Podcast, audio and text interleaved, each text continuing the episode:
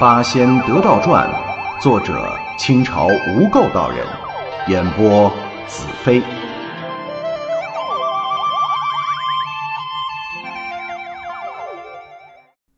第四十二回，日观峰收妖为仆，紫霞洞女怪结晶上。老君看着神采俊逸、眉宇清扬的李玄，心中欢喜。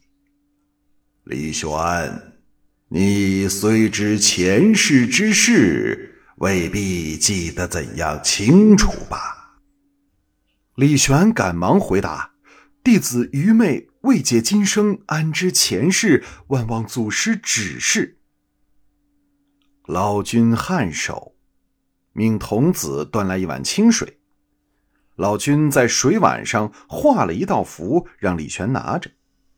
李玄捧在水中，水面波动，显出仙气浩渺的天宫，群仙列引。丝香丽和丝花仙女因嬉笑打闹，被玉帝降罚十次下凡，经历人间种种。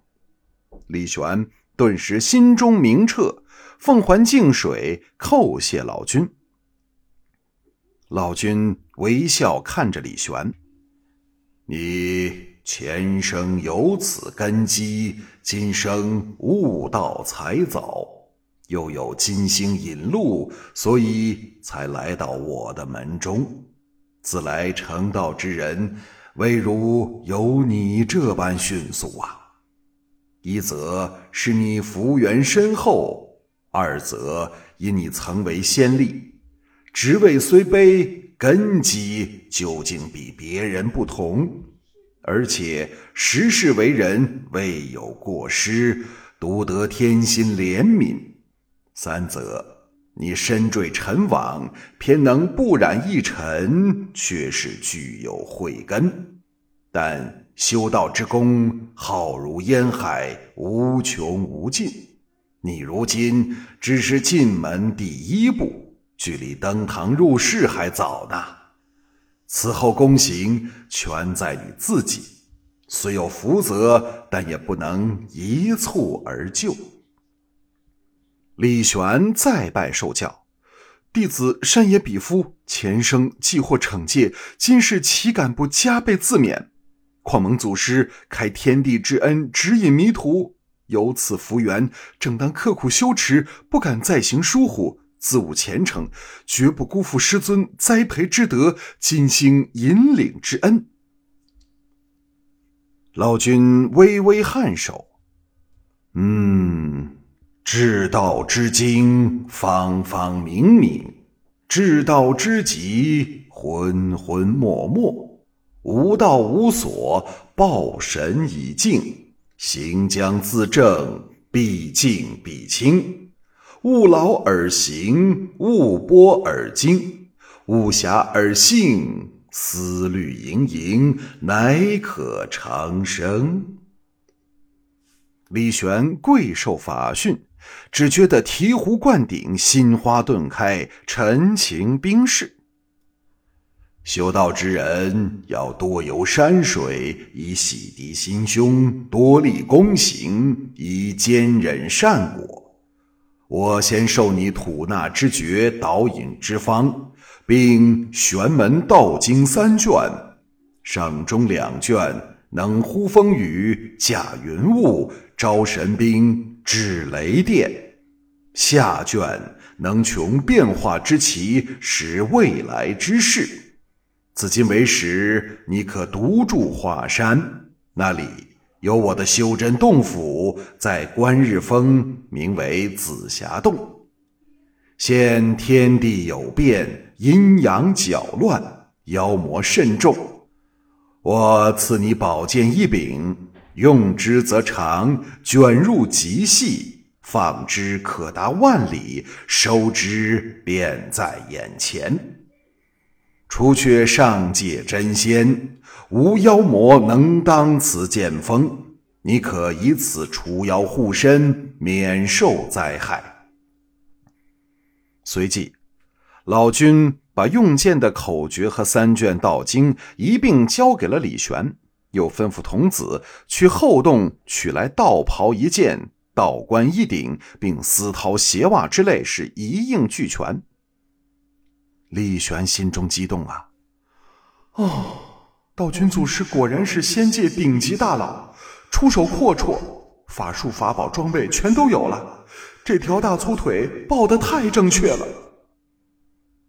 李玄改换衣装，神情更加的飘逸潇洒。老君哈哈大笑：“哈哈哈哈哈哈！道爷宛然是一位散仙了。好，你去吧。我还让文史师兄送你归洞。三年之后，需把功夫用完，可再来见我。”李玄连连顿首遵命，文史带他出洞，依然驾云送到华山紫霞洞内。李玄对这位大师兄是十分的尊重，又向他拜请指教。文史说了：“为道之要，祖师已完全指示，师弟聪明也已领悟，其他仙术尽在经典之中，苦求自得。愚兄呢？”只好奉赠些小玩意儿为贤弟进洞祝贺。说着，从怀中取出一面小镜子，把这面镜子悬挂洞门，晶莹照彻，昏夜无异于白昼，且妖人鬼怪不易近身。然后又传授了李玄定身法，这定身法乃是道门正宗，只要不是遇到极厉害的大妖。其他的妖魔施此定身之法，便呆住不动。李玄大喜拜寿。文史又说了：“贤弟初次入山，一切行动还要丈人帮扶，愚兄就再送仆役两名供你驱使。”李玄觉得奇怪：“荒山之中哪里会有仆役呢？”文史笑了：“哈哈哈哈。”你打量这个地方，凡人还能上得来吗？贤弟呀，你之所以感受不到任何的不适，因为你根基不同，本身具有仙骨；二来，你上山之时得王大官赠你金丸，所以能耐饥受寒，不觉困苦。此丸原系仙人之造，借着王大官的手来记住修道之人，不是寻常药物可比呀。你入山多日，再从昆仑往来，在人世上已过好几年了，怎么不觉得有饥寒之苦呢？就是这金丸的药力了。不过这药的效力有限，经过这许多日子，也快消失了。贤弟今后还不能完全脱离烟火，我就近取材，从这山的妖魔中找些有仙缘的，招来两个服侍老弟，供你差遣。老弟心有所需，就在这华山左右千百里内，他自能取到。李玄正因为味觉香火，担心苦守着古洞之中，这一日三餐怎么解决呢？听了这话，当然十分欢喜。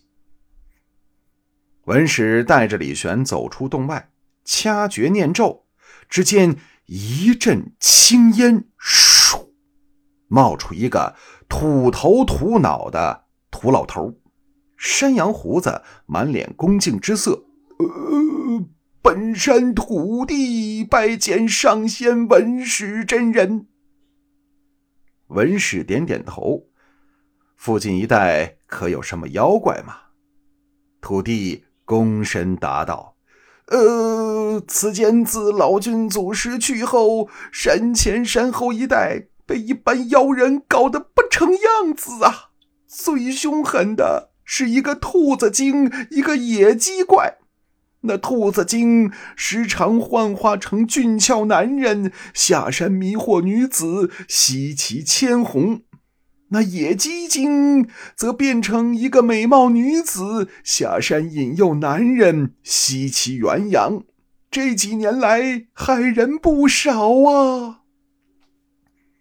文史闻言大怒：“这是我祖师修真之地，怎容此等畜类胡闹？”土地一听，眼泪下来了：“ 不但山下的凡人就不提了，我们土地在这儿也被他欺负的够够的了，日子艰难呐。文史瞥了一眼破衣烂衫的土地，好吧，我来收了这二怪，给我师弟服役。此外，一应妖魔有我这师弟在此，不久也能逐渐铲除。他出来此地苦志修道，如有什么意外不测之处，你等都要协力扶持，照应于他。待师弟功行圆成，你等亦有功绩。土地闻言，感激不尽，叩谢而去。本集播讲完毕，感谢收听。